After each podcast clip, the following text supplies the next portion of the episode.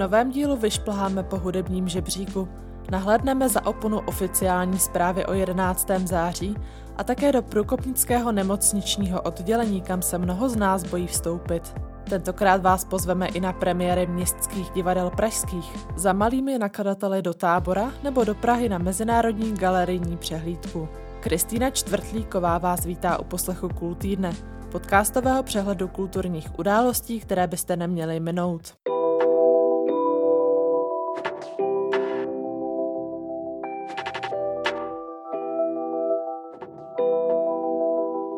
Téma, které se týká každého z nás, ale ve společnosti stále platí víceméně za tabu. Do oddělení paliativní péče ve Všeobecné fakultní nemocnici v Praze zamířila dokumentaristka Adéla Komrzík, kde práci odborného týmu sledovala tři roky. Pilotní projekt s cílem umožnit pacientům důstojný skon představuje ve snímku jednotka intenzivního života. Já se budu starat o to, aby jsme měli jasno o tom, jaký informace máte, jak se v tom orientujete.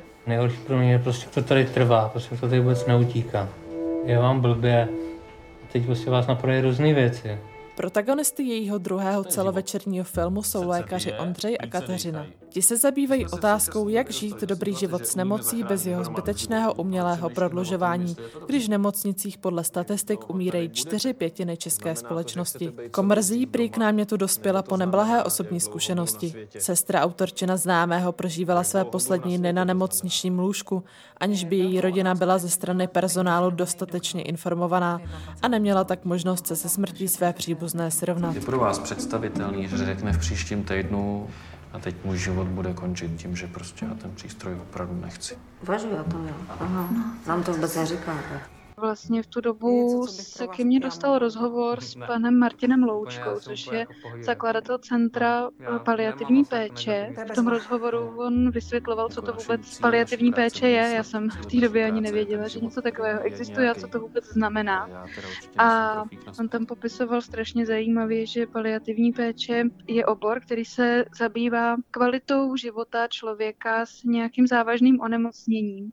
Že kvalita života pro každého znamená něco úplně jiného a proto, aby se zjistilo, co to je, se využívá nástroje komunikace, což je vlastně jediný nástroj paliatrů, který mají. Jsem se potom s panem Martinem Loučkou setkala na základě tady toho rozhovoru, který mi úplně otevřel oči. Vlastně mi jako ukázal, že tady teda existuje nějaká péče, nějaký jako lékaři, který se zabývají pacientem, který má nějakou závažnou chorobu a, snaž, a vlastně se zabývají o něj ještě jinak, eh, než že by se starali o, o něj jako o, o tělo, o, fyzicky, ale že se zabývají jako o člověka jako celkově vlastně o jeho další potřeby, než, než jsou jenom nějaké, vlastně, nějaké tělesné projevy té nemoci. A on mě vlastně seznámil s lékaři Ondřejem Kopeckým a doktorkou Kateřinou Rusinovou ze Všeobecné fakultní nemocnice s tím, že oni zrovna jeden takový tým zakládají a chtějí se, mu, chtějí se tomuto oboru prakticky věnovat a že by bylo určitě dobré být s nimi od začátku, protože uh, bude zajímavé, jak, jak oni ten svůj tým jako rozvíjejí a že tam hlavně bude vidět, jak vlastně ta paliativní péče v praxi probíhá. A jak se vyrovnávala s tím, čeho byla v nemocnici svědkem? My jsme vlastně natáčeli ve třech, ale často se stávalo, že eh, jsem si i dělala zvuk, takže jsme tam chodili ve dvou. Já vlastně jsem se snažila ten filmový štáb co nejvíce zmenšit, aby aby jsme tam jako nikdy nezabírali místo a aby jsme byli jako co nejvíc nenápadní. Jak jsem, jak jsem natáčela i ten zvuk, tak si pamatuju momenty, kdy samozřejmě uh, je člověk během těch rozhovorů se ho ty věci dotýkají a, a, a je dojatý, takže to bylo jako náročný, ale hodně jsem si to jako prožívala na místě a potom z toho natáčení jsem si odnášela už většinou, chci říct, jako úplně pozitivní, ale, ale jo, vlastně řeknu, to je spíš takový jako pozitivní doznění toho, u čeho jsem uh, mohla být, protože jsem věděla, že krátka o ty pacienty a ty jejich rodiny je, je dobře postaráno právě díky těm lékařům, kteří ve filmu jsou. Vysvětluje Adéla Komrzí. Co o naší vyspělé civilizaci říká to, že umíme na člověka v nemocnici přepojit desítky hadiček, farmaceutické firmy umí vyvíjet a zobchodovat stovky nových léků, Spoleháme se na medicínu jako nikdy dříve, ale přitom všem zapomeneme na hodnoty lidství, ptá se tvůrkyně. Po Karlovarské festivalové premiéře uvidíte jednotku intenzivního života od čtvrtka 2. září v tuzemských kinech.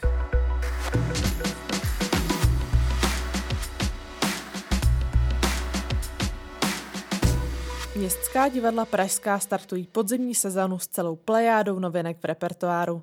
V minulém týdnu uvedlo Rokoko pokračování černé satiry Kanibalky nazvané Soumrak starců s jasnými aluzemi na aktuální pnutí v domácí politice a tento týden nabídnou další dvě premiéry. Ve středu 1. září vtrhne do komedie Krvavá válka růží. Režisér Tomáš Loužný v site specific projektu Stigmata nastíní zásadní milníky 90-leté historie scény těsně spjaté s osobností Vlasty Buriana. Minulostí se bude provázet nejen na jevišti, ale po celé budově. Pojmenovali jsme to Stigmata z toho důvodu, že jako kdybychom eh, spatřovali v tom prostoru nějaké odkazy nebo dalo by se říct i krvavé šrámy z historie divadla, kdy odcházeli jednotliví umělečtí šéfové za různých okolností. Ty okolnosti mohly být finanční, ekonomické nebo ideologické, takže je to přenesený význam toho slova a není to v tom náboženském slova smyslu. Začínáme samozřejmě u vlasti Buriana, pak jdeme přes komunistickou éru, kde se v rychlém sledu střídají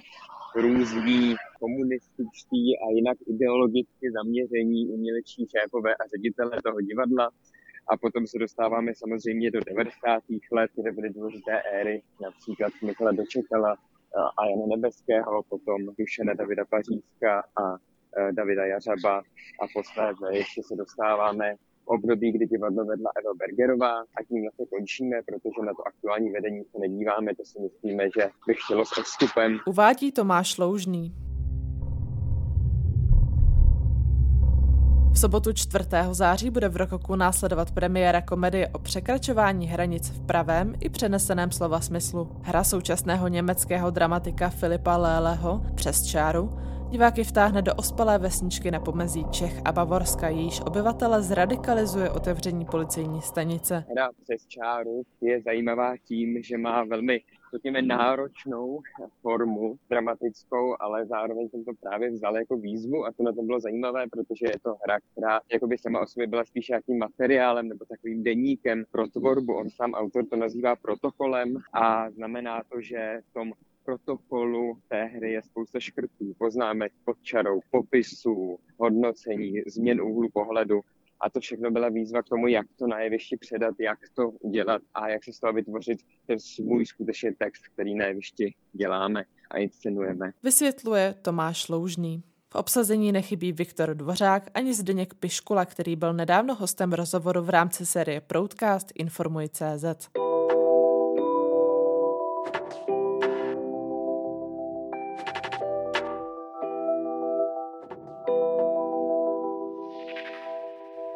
Vyprávej mi o tom, co jsi na světě zažil, co jsi vyváděl a potom si se poprvé snažil.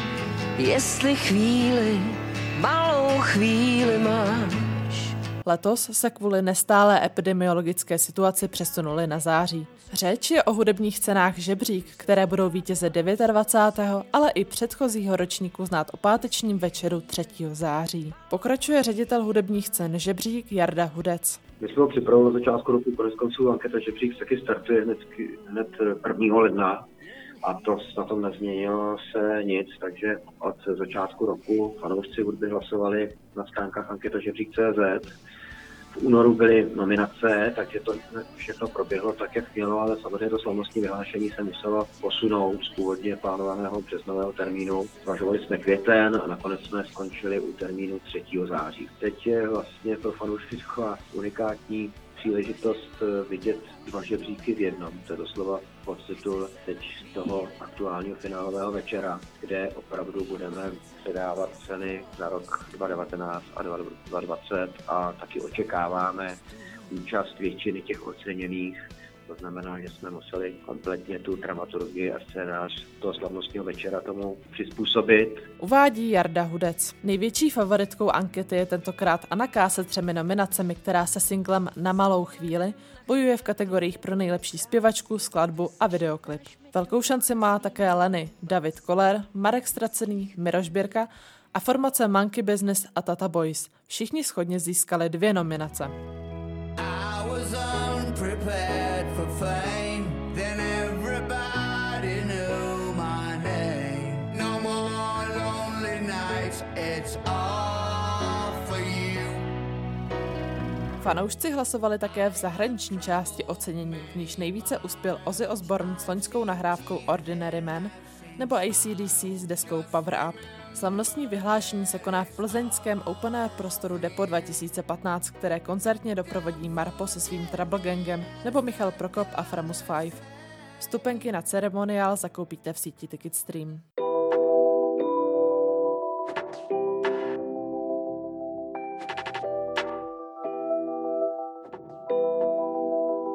Environmentální žal nebo stávající globální pandemie. To jsou témata, která letos hýbou výtvarnou scénou. The Odd Year 2, čili druhý podivný rok, je titul Mezinárodní galerijní přehlídky Sumo. Letošní ročník startuje o prvním zářijovém víkendu sérii osmi vernisáží na různých místech v Praze a výstavy zůstanou přístupné až do půlky října. Které prostory v Metropolito budou, prozrazuje galeristka Lenka Bakešová. V mezinárodní přehlídce SUMO je několik galerií s lokací na Žižkově a několik galerií eh, s lokací na Letné a pak ještě jeden speciální prostor eh, ve Vile na Praze 6. Z galerií, které jsou na Žižkově, je to AM 180, eh, galerie Lítos, pak je to galerie Hand Kastner, Lucie Drdová galerii, kde se představí pop-up AVU, ještě City Surfer Office a potom vlastně můžou diváci eh, přijet na Letnou, kde jsou galerie Berlínský model, potom je tam Polanský galerii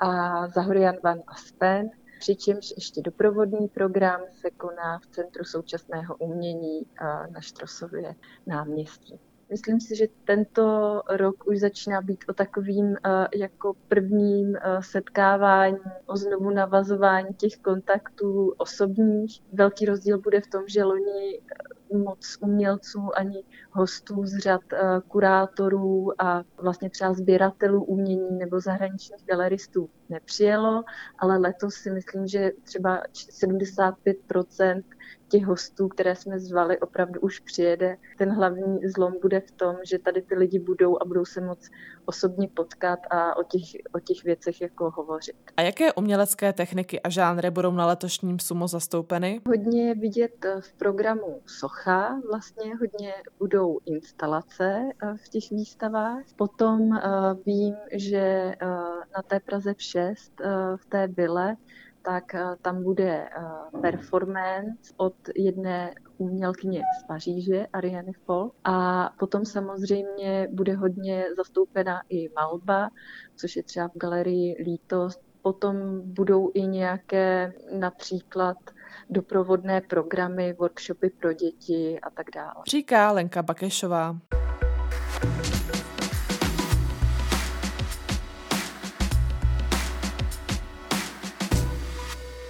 Přesun do venkovních prostorů a časově o měsíc dříve. Festival malých kvalitních nakladatelů Tabuk v táboře se letos neuskuteční v říjnu, ale mimořádně už od čtvrtka 2. do soboty 4.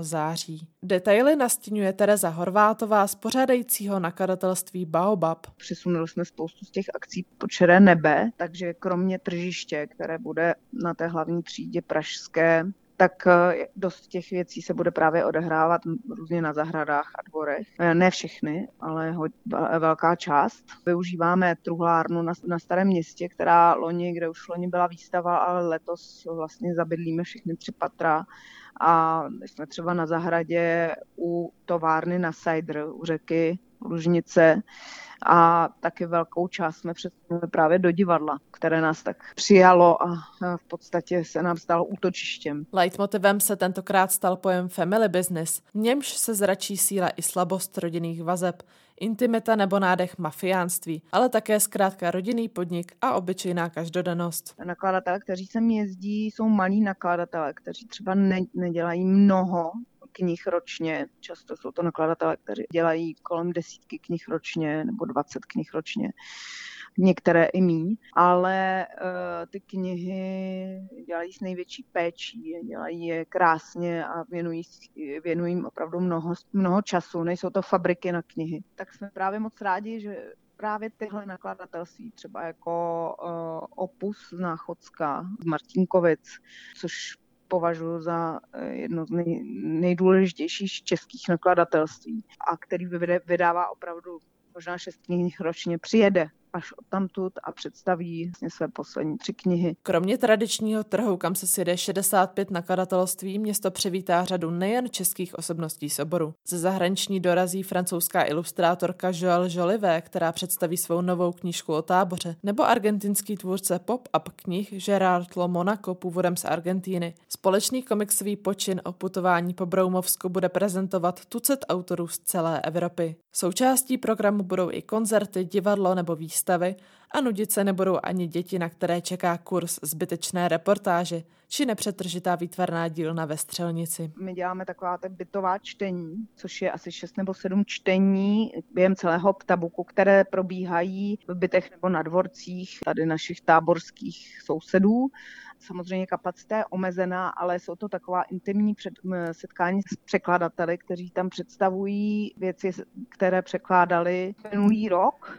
Většinou ty překlady komentují nebo, nebo nějak uvádějí. Je to hrozně zajímavé, protože právě překladatelé nejsou, nejsou zrovna v hledáčku žurnalistů, vždycky jsou spíš stojí tak vzadu, ale uh, překladatelé jsou skvělí, renesančně vzdělaní lidé, kteří musí mít neuvěřitelnou trpělivost a právě setkání s nimi, to, je, to bývá jeden z vrcholů tabu. Uzavírá Tereza Horvátová.